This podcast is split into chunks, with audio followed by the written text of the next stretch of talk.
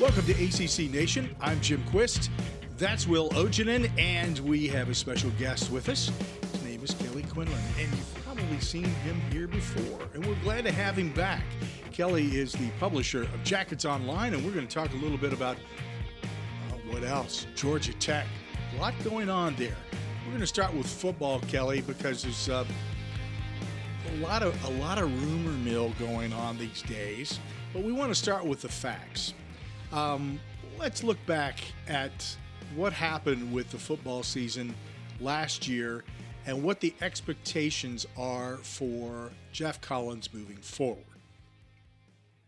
So, I mean, last year, you know, they start out the season um, losing to Northern Illinois um, and kind of a heartbreaking game. Jeff Sims gets hurt, the starting quarterback in the game. They come back and then they they had a touchdown that didn't happen and a two point conversion that got overruled as well that were sort of judgment calls by the refs. Lose that game um, they beat uh, i'm blanking out on the fcs team they beat um, in in week two. Then they went to clemson and nearly upset clemson uh, who turned out to be bad. We didn't no one knew that at that point or a mediocre clemson team and then they beat North Carolina, and everyone's like, okay, you know, they're two and two, everyone's excited, and then they go out and get shellacked by Pitt, and and then it just kind of went downhill from there. A lot of close losses. Uh, you know, talk about the Northern Illinois game, Clemson. Uh, you know, later in the season, Boston College at Miami. They you know have the lead late in the game there. Uh, come storming back at Virginia, have a chance to win that game. Um, just it, it was just a very frustrating season, and you know they hit that three wins again. Uh, you know Geoff Collins fires three assistants, has two more leave on their own for other jobs, and you have half the assistants now on the field are different people, um, a new offensive coordinator, and you know Geoff Collins probably taking the reins of the defense um, with Andrew Thacker still listed as a defensive coordinator, but everyone that I've talked to thinks he will be, you know, more involved with calling the actual defense and it being his defense. Because right now it's his job's on the line. He's got to win seven, eight games to to go bowling, like, you know, to show progress, to show that, you know, we've done this. Is year four and you've won nine games eh, going into it. Like, that ain't good. Like, it's not good anywhere. It's not good at a place like Georgia Tech that's consistently won really uh, since you know Bobby Ross's third season. So um, they haven't had valleys like this at any point. You know, they had one bad season with Paul Johnson where they won three games. They had another where they didn't go bowling, just sort of flukishly uh, with a, a, couple of weird games and won five games, but it's a far cry from winning three. And and they were competitive in the coastal. So, you know, you look at this upcoming season, you have um, basically a total upheaval in the ACC Coastal with you know Cutcliffe's gone, uh, Bronco's gone, uh, Joseph Fuente's gone, Pitt loses um, Kenny Pickett, who was seemingly there for the entire time. Pat Narduzzi's been the head coach. Mm-hmm. Um, yeah, it's just going to be a different animal this year. And then you have Miami with Cristobal taking over. So, um, who's a you know on paper a much more um, capable coach than Manny Diaz ever was, and they've got to be dangerous. But you know, the other teams, who knows where they're going to be at. So I think it's going to be a really interesting season for Tech. And then they draw Ole Miss, uh, Georgia, and uh, at UCF in their non-conference schedule, which is sort of nuts. And uh, it's not a recipe for for contract extensions and and and you know big winning seasons for Georgia Tech. That's for sure. It's a very unsettling situation that you just sort of laid out there, um, especially with you know a couple of the coordinators being tossed aside, and then others just looking at it and going, "No thanks, I'm hitting the road. Let me get my knapsack and put it on a stick and and run on down the interstate." Talk to us a little bit before we get into more detail, because I know I know Will's got some specific questions that he wants to ask, and I do too. Um, but tell us uh, your thoughts about these these coordinators that have been brought in and and what we might expect from them. So Chip Long replaces Dave Patenaude. Dave Patenaude kind of struggled with the personnel and, and what they were trying to do. He he was running a, a real pass heavy offense. It was interesting. Like they were like so. If you look at the stats, they ran the ball more than they threw it, right? And for all three years. But the reality is, you have to really get into the stats. Drop when you look at number of dropbacks they had, it was actually higher than the actual rushing attempts. Meaning there was a lot of scramble rushes and, and breakdowns and guys running for life and sat, a lot of sacks too that kind of threw the stats off and um, gave them more rushing numbers than they probably had you know, you take over a team with without a quarterback who can really throw down the field the first year, and what do they do? They drop back a lot and try to throw the football, which you know seemed crazy to me. And it wasn't because they were losing, because when they would lose games, they actually ran the ball more to shorten the game for whatever reason. So, um, it, you know, I like Dave. Dave's a great guy. He got a job at Old Dominion. Um, I just think it was a bad fit in terms of the scheme and the personnel and what they had, and and you had sort of incongruity between what you know, maybe the type of football Geoff Collins wanted to play, what Brent Key, the offensive line coach, assistant head coach, wanted to do, and and Tashard Choice, the running backs coach who left for USC and then ended up at Texas, what those guys wanted to do, and I think what Dave Patenaude wanted to do clashed, and it just it looked like it on the field. They looked discombobulated a lot. They didn't seem to have great game plans week to week. The game plans changed a lot, and and that was a big issue and they fired Nate Burton, who was the co-DC and the safeties coach. The safeties were atrocious. They got worse each year he was there. They took over a decent safety room with talent. Uh, the first year they were okay, and then the last two years they've been pretty horrible. And you know, had guys that were probably draftable grades, ending up you know turning into street free agents and stuff, and having to rework their way into to getting drafted, like Tariq Carpenter, who's had a lot of injuries, and, and Thomas, who are both really talented kids. They regressed. Um, he gets fired. The cornerbacks coach seemed like he was a little bit of um, a guy that kind of got caught in the middle of this. I thought the corners played okay, but not great. And he gets fired too. So, and then you have the tight ends coach, Chris Wiesehan, leave for Temple for a raise and a, a higher position where he has some stake in the offense.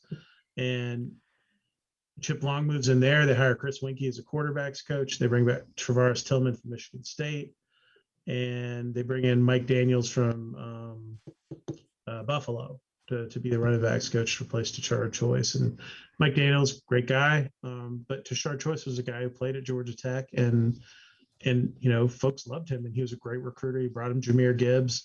He brought you know developed that room really well, and so that's a loss. Um, you know Chris Wiesehan had been with Geoff since he had been a head coach.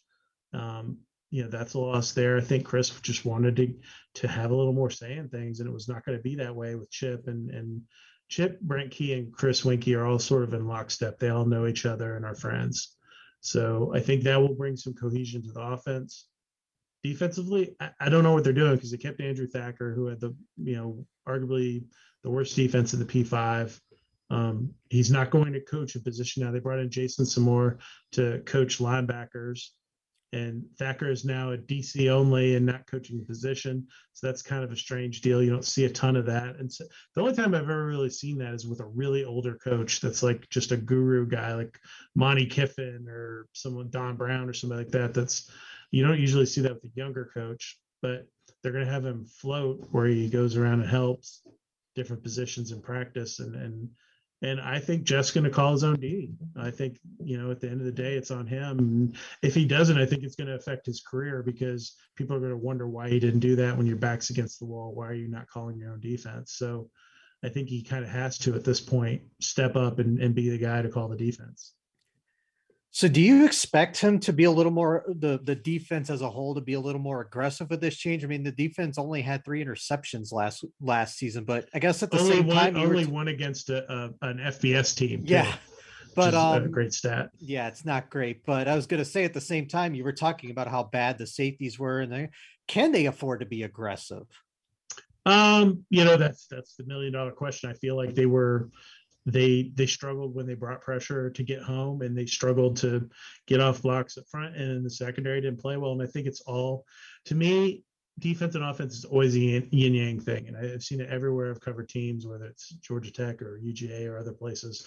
Um, if if one side of the ball plays well, it tends to lift up the other side, and when they both struggle and you don't have faith in the offense, the defense is going to press and it's going to lead to a lot of mistakes. And those guys have to play fast and loose. It's hard to play defense these days. You're going to give up plays, but when you're trying to be perfect, it's really hard. And I think that's where they got caught. They were trying to be perfect and they ended up struggling and and to me i think what i would what they got to do is be aggressive up front get sacks get pressure because i don't know that the secondaries the secondary should be a little better at corner probably and uh, maybe step back a little bit at safety and just on paper so to me you need to be aggressive and they got Keion White who was their star defensive player he ended up playing sort of on one leg at the end of the season four games and you saw flashes. He has, you know, he looks like a man. Like he looks like a guy you see playing on Sundays. The first guy I've seen from that position room to look like that in a long time at Georgia Tech. He looks like a guy who would play at Georgia or Alabama. And um, you need him to be productive. You need Jared Ivey, Kyle Kennard, um, Jordan Domineck, those guys they have back.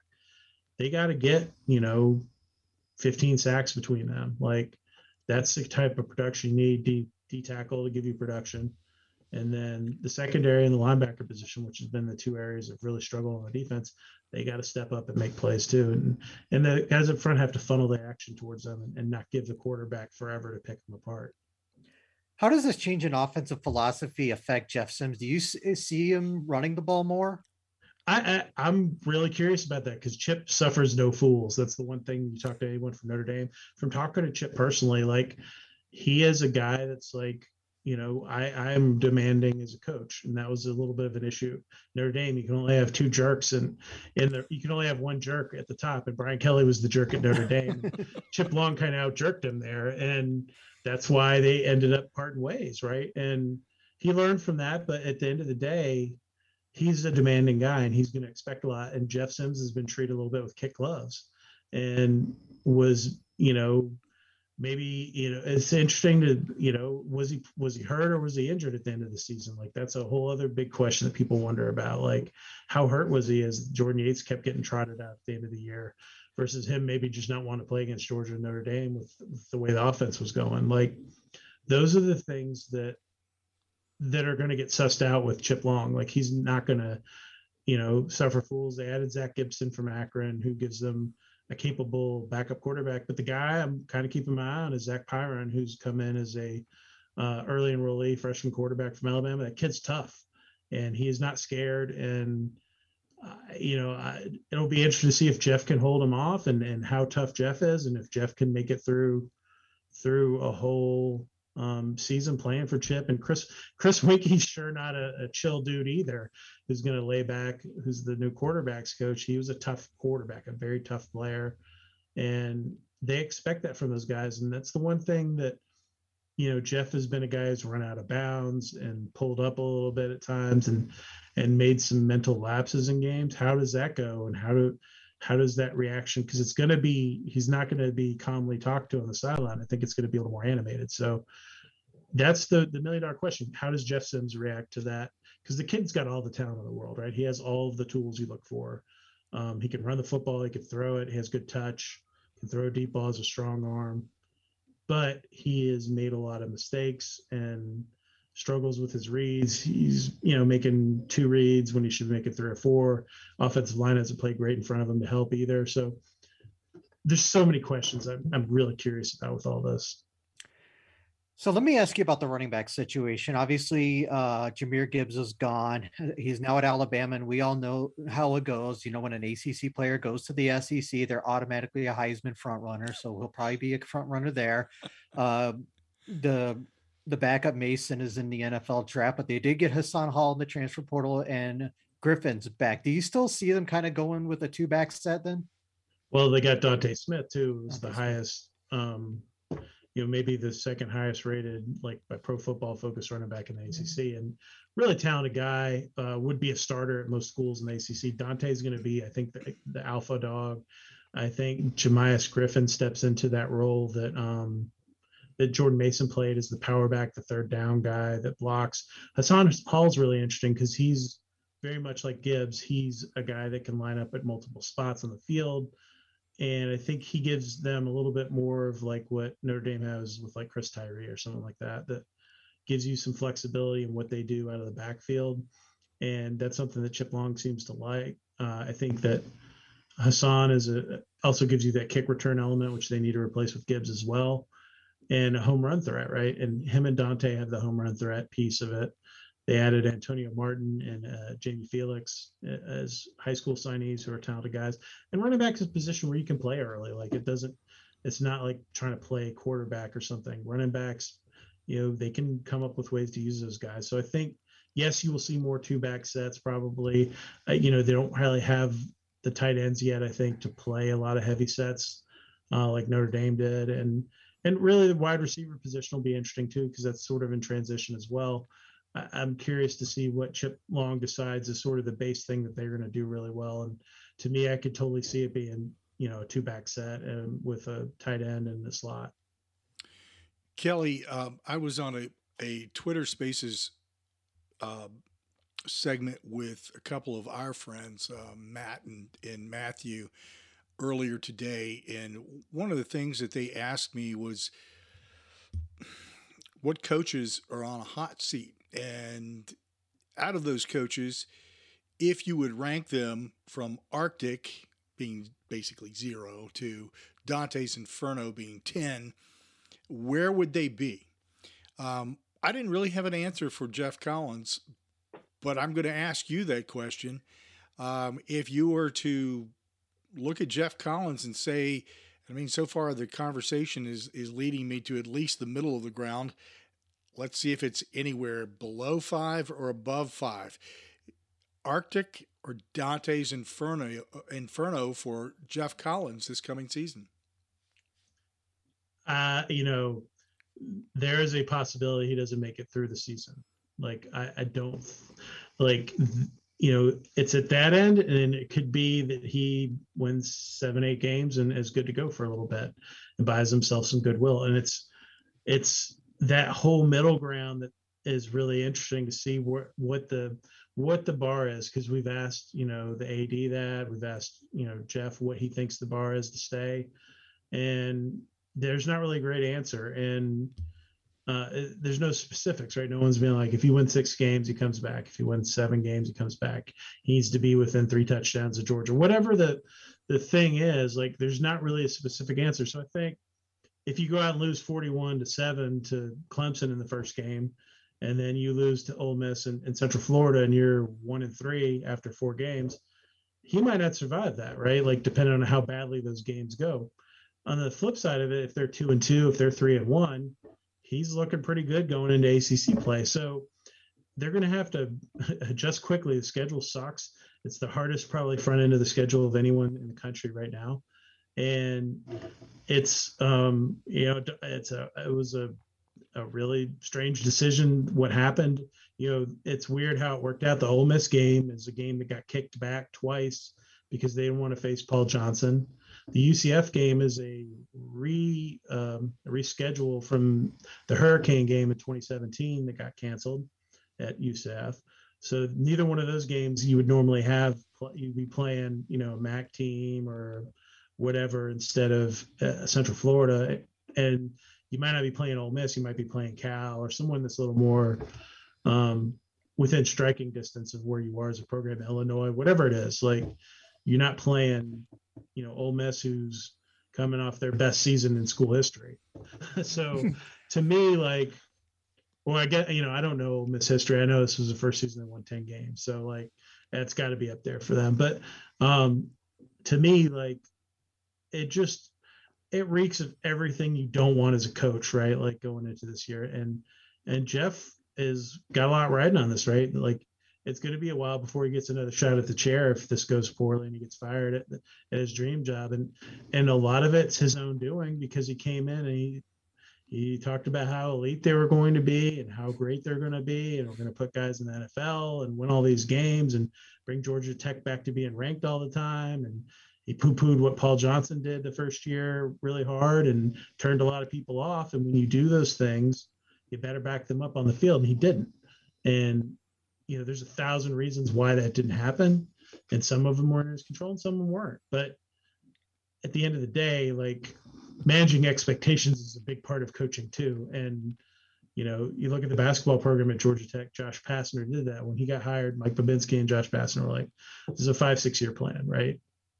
And in year five, they win the ACC championship and they showed progress each year. They had flashes of decent seasons in between. They'd have some upset wins and things like that.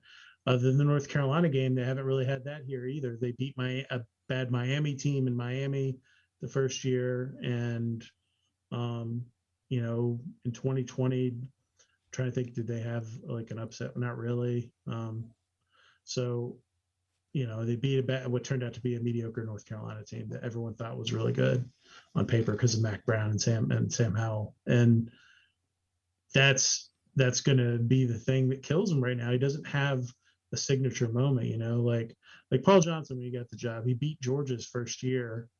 Um, in Athens, come from behind win, very dramatic.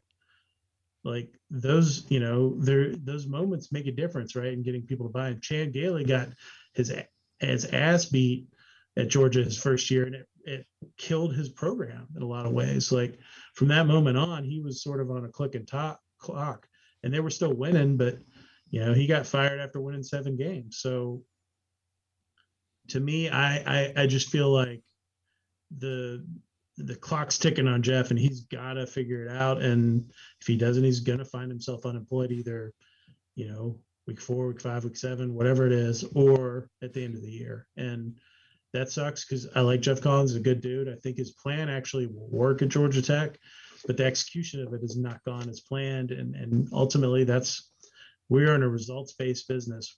All the things that we do, you know, regardless if you're the head coach at Georgia Tech or you work at Enterprise Rent a Car or McDonald's or whatever, like everyone has to produce, right? And you know, I have to grow my business. You guys have to grow your business. Geoff Collins has got to win games. That's ultimately what his business is about. And and you know, fans are not showing up in, in heavy doses. The attendance is way down, and that speaks volumes. And when money stops coming in, that creates a lot of problems. So I won't at this moment put you on the hot seat any further. I'm just going to say he's he's sitting at five to eight.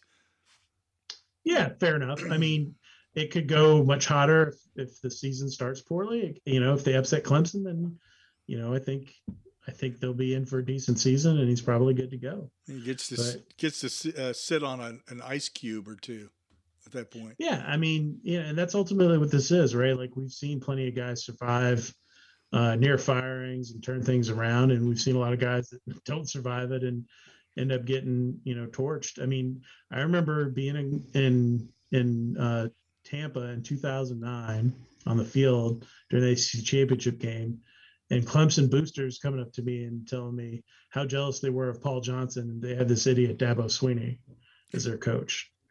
You know, interesting. Like th- that's the ultimate irony, right? Like people don't like in the moment, right? You don't know. Like look at um, you know how hot Tom Herman was when he got the Texas job, right? Like can't miss, great hire, and you know he's unemployed a few years later. Like it, you just never know with these things like what's going to work what doesn't work and and that's ultimately going to be the big thing that jeff gets judged on is wins and losses rightly so. And and no one cares like how the the cake's made they just want the cake right? Like so he hasn't been producing much cake.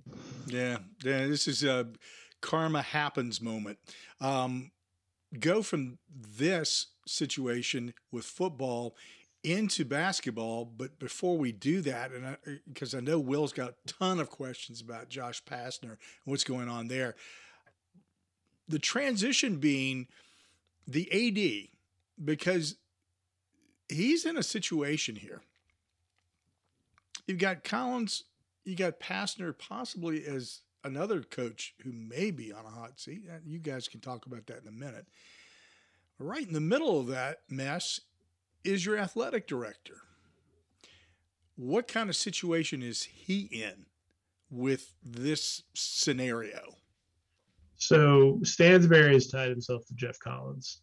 Um, when he didn't fire him, when he didn't make him fire coaches, that tied him directly to Geoff Collins. They're they're sort of anchored together in the view of the people who matter at Georgia Tech, right? Like, I'm not saying this is my perspective, but I'm saying I've talked to people that cut checks, right? That have have have skin in the game.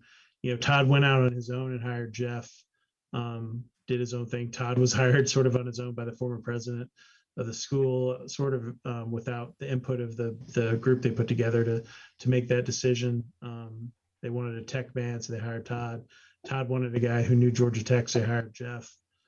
You know, that was his decision making, and ultimately, he's right. Uh, you know, it's ride or die with him, and um, he had an opportunity to make a change. He had the ability to make a change if he wanted to. If he could have fired Geoff this past season, and he chose not to, and and that really and keeping Andrew Thacker and some of the other decisions they've made have pushed them together. And the thing that irritates people the most probably is um, there was no managing of expectations at the beginning. Like Mike Bobinski did a great job of that. Like, you know, he set the standard. You know, a lot of people hate him, but they set a standard for Pastner. Like this is going to be a struggle. You know, Josh Pastner walked into a situation where they returned like 12 points a game. Um, and two guys who had played at all because Brian Gregory had put all of his dice into trying to make the tournament his last year at Georgia Tech. And so, you know, they he went out and he they they kept Josh Okogie, who turned into a great player, and they had a pretty decent year the first year. They shocked some people. They developed Ben Lammers into an all ACC big man. And he has done a good job of coaching up. Their issue has been more of finding consistent talent and, and building around the pieces that you need to to consistently win versus um, player. There's no question about Josh's player development and what they've done there and he has multiple guys playing in the league. Right, he has three guys playing in the league right now um, that he coached and developed at Georgia Tech, completely on his own. Right, so with Geoff, you don't have that. Right, you have the punter who was a great punter for Paul Johnson, and that's about it. Like that are in the NFL and you know, there's nothing to point to, right? Like you don't have an ACC player there, you don't have the ACC defense player, you haven't won an ACC tournament you haven't won anything really in the ACC. So that's the big difference there. Josh, you know, they're having a tough year this year. Their schedule sucks. It was really hard. They opened playing, um, they went through a stretch in December where they played, uh, you know, LSU. Uh, at, they played USC in Phoenix. They played um, North Carolina to open ACC play. They were all just terrible matchups with them. They lost one of their bye games to Alabama A&M that month and they got shut down for a couple weeks of COVID, lost a game in Syracuse. They come back from that, they're playing Duke, Carolina, and Louisville, um, and Notre Dame, who are all good teams. So it's um it's been you know a challenge for them this year. Their schedule softens now as they head into the next part of the ACC play. So this is where you should see them start to make some moves. They played the two teams they match up the worst with, uh, you know, three times in Carolina and Duke. So now you get to play, you know, Wake Forest, who's an interesting team that's been good.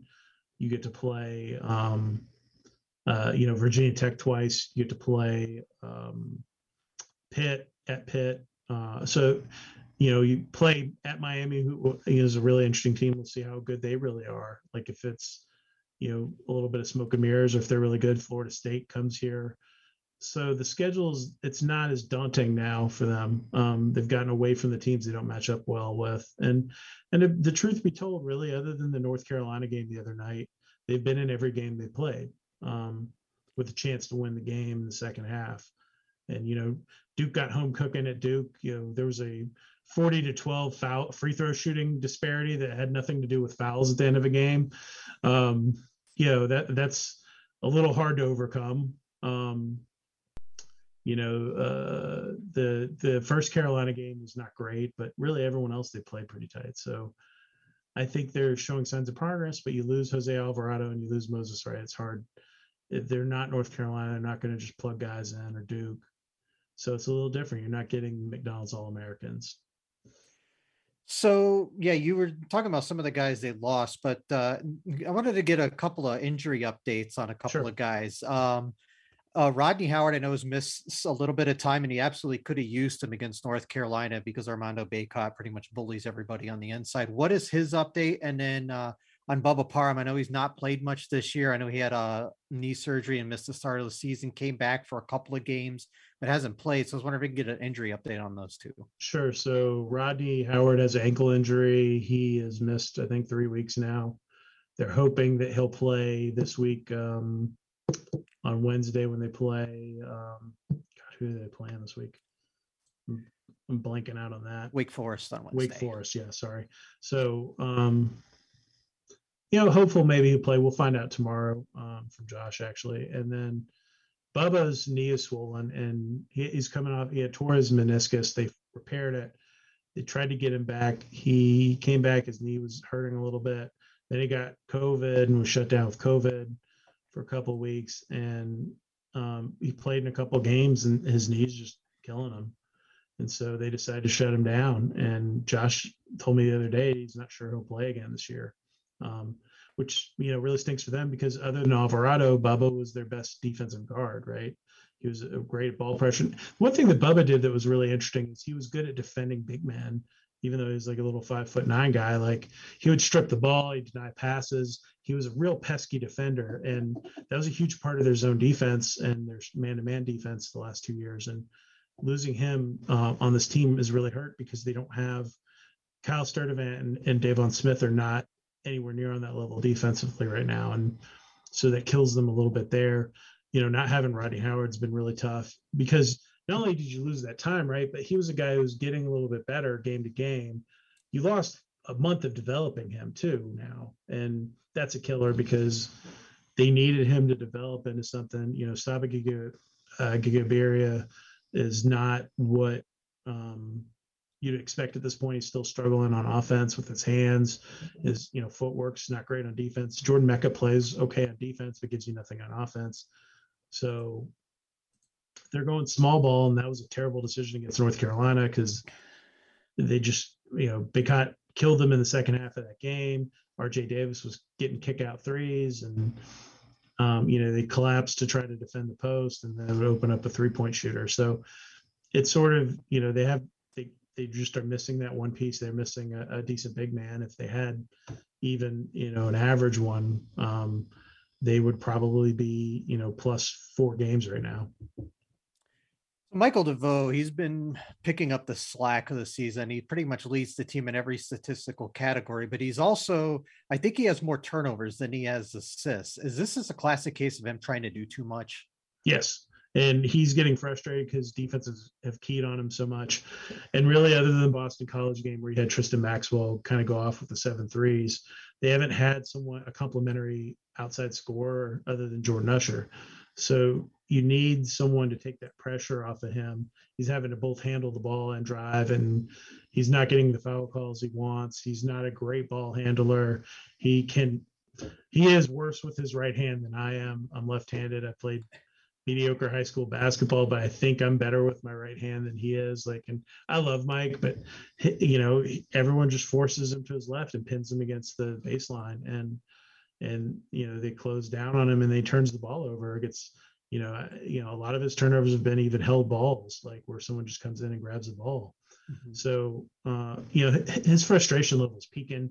Carolina was his worst game in over a year uh, since uh, a game against Virginia um, that they lost. Uh, he's just, you know, I, I, think he's getting frustrated and, and, it's showing, and he shows his emotions on the court. And uh, they don't have a, a Jose Alvarado. They don't have a guy that can run the point and take that pressure off of him. Um, so he's facilitating the offense some and just struggling. And until Tristan Maxwell, Deebo Coleman, or Miles Kelly, or whoever it is, steps up and starts shooting better from three, they're going to keep doing that. So we, I feel like we've had a lot of negative about with Georgia Tech, both on the football and basketball side. But I want to bring up something positive. Is I one of the players that have really stood out to me for this team this year is Deebo Coleman. He's uh, you know, he's he's one of the best commits Josh Pastner's brought in in terms of ranking, and he's really really provided a spark. Started a few games, you know, he's really good three point shooter, just a good all around shooter. So if people for people who uh, don't follow Georgia Tech super closely, what can you tell people about Deebo Coleman? So it's interesting. He's like the right-handed version of uh, of Mike DeVoe um, in in some ways, but more physical. He's a bigger dude little more physical. He was a guy who played the same style of basketball in high school. He was basically, you know, a point shooting guard or whatever you want to call it, combo guard. He handled the ball and facilitated everything himself and set up the offense. he got to Georgia Tech, he had to learn to play off the ball, which has been the sort of struggle for him right now, and learning when to engage and how to finish. And and his struggle right now too is just he gets he has a lot of frustration fouls on defense. He's not quite you know, he's close to making the right play, but you know maybe push he hip checked a guy out of bounds uh, in the North Carolina game and picked up an early foul that kind of changed the momentum early in that game for them. Um, but he he is a really talented guy, a great volume scorer, and guy who can shoot the three really well. It was interesting. He missed two free throws in the Notre Dame game that would have. Uh, he missed a free throw on a, a, set of two that would have sent the game, would have given them a chance to win the game. You know, they came back and, and forced overtime, and um, he tied the game with the first one and missed the second one or whatever it was. I watched him shoot for 45 minutes after the game while I was writing my story. He was in the gym shoot free throws like uh, until his arms were about to fall off. And that's just the kind of guy he is. He works hard, um, really talented. I think he's a guy who has a chance to play in the NBA. Maybe um, he can. He can. He's more athletic than DeVoe is, and more physical. Um, maybe a little bit less of the passing acumen right now. Um, but I, am really excited about him. Deivon Smith's maybe the most talented point guard I've seen in terms of just pure raw physical skills they've had uh, since Tony Akins, maybe, or like, you know, Crit or someone like he just flies up and down the court. He just has no idea how to play within himself yet. And when he takes it down from like 110 to 100, he plays better. He's just missed a lot of shots at the goal and and made some dumb decisions with the ball at times. But I think once he figures out what he's doing, he's going to be really dangerous too. So they have a nice core. You know, Miles Kelly's a really good player, just hasn't hit his threes yet.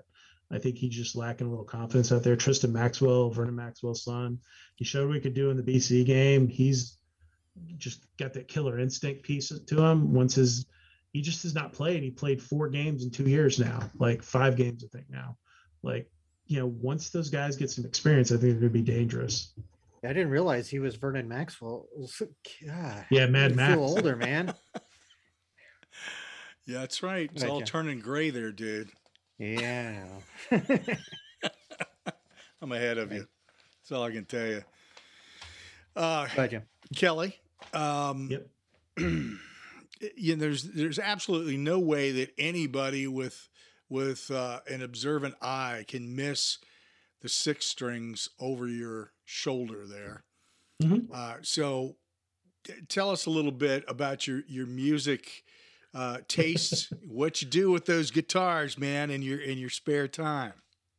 Um, you know, I like classic rock. Um, uh, the that that thing behind me is from ZZ Top. It's mm-hmm. autographed by all three guys. That's really cool. cool. Yeah. Um, I got a autographed Who poster that you can't see over here uh, from John late John Entwistle. Um, nice. Grew up playing the bass um, from the time I was in fourth grade, then switched over to guitar um, in high school and have dabbled off and on with that. I have a collection. There's some other ones that aren't out. Um, and yeah, in my office, I will take a break sometimes and, and play a little bit. Um, and you know, Geoff Collins is always trying to get me to play on on on uh, when we do this when we were doing zooms there he was always trying to get me to play and i would, try to get out of it um, just because i'm not interested in, in hitting a bum note on uh on somebody's podcast for for that to be living in uh, like some sort of viral right. moment uh, but you know like yeah i grew up i was in bands and stuff and and, and played for a long time and, and still dabble with it occasionally and it's a good way to kind of relax a little bit and um yeah big into you know um the Who, ZZ Top, Rush, um, bands like that. Uh, you know, even um, and then singer songwriter stuff even too, like Neil Young or Ryan Adams, whatever. Yeah, very cool. Um, interesting. And trust me, I, I think your decision about not playing and hitting that that bad note and having it go viral is is spot on because you know that's exactly what would happen. It would be that just that moment mm-hmm would become a meme. So absolutely, I, am not interested in uh, I'm not a shredder, so I'm not really. It's not. I'm not gonna play chords like. um you know, it, it's just funny because it's one of those things where it's like a no-win scenario, right? If you play Right. and it's okay, everyone's like, okay, and you're not gonna, you know, come out and, and be Eddie Van Halen on there. So, um, I think you have to, if you could do that, then yeah, I think those are the people that are like, yeah, I'm gonna come out and I'm gonna tap and all this, and uh, that's not me. So, um, you know, I don't think anyone hit, wants to hear a bass solo. So, play some Bach or something on the double bass. All good stuff. Hey, uh, if you if you ever get to a point where you can uh, do the Star Spangled Banner like Hendrix, um, I'll be more than glad to be your manager for free, and we'll set you up with the Atlanta Braves. I appreciate it. Thank you. How about The that? world champion Atlanta Braves. Yes, the world champion Braves. That- hey, that'd be that that'd be some good stuff. Talking about getting out in front of a large audience and suddenly forgetting how to play. Yeah. I have sang the anthem as part of a choir. Mhm. I have never tried to like play it. Yeah. Not it's not easy. Not no, easy. no, Not that's easy. not. uh Not really. I don't think. I think that ship may have sailed about 10, 15 years ago for me. Gotcha.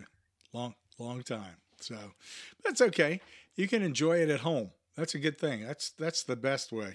Just put on a pair of headphones and go at it.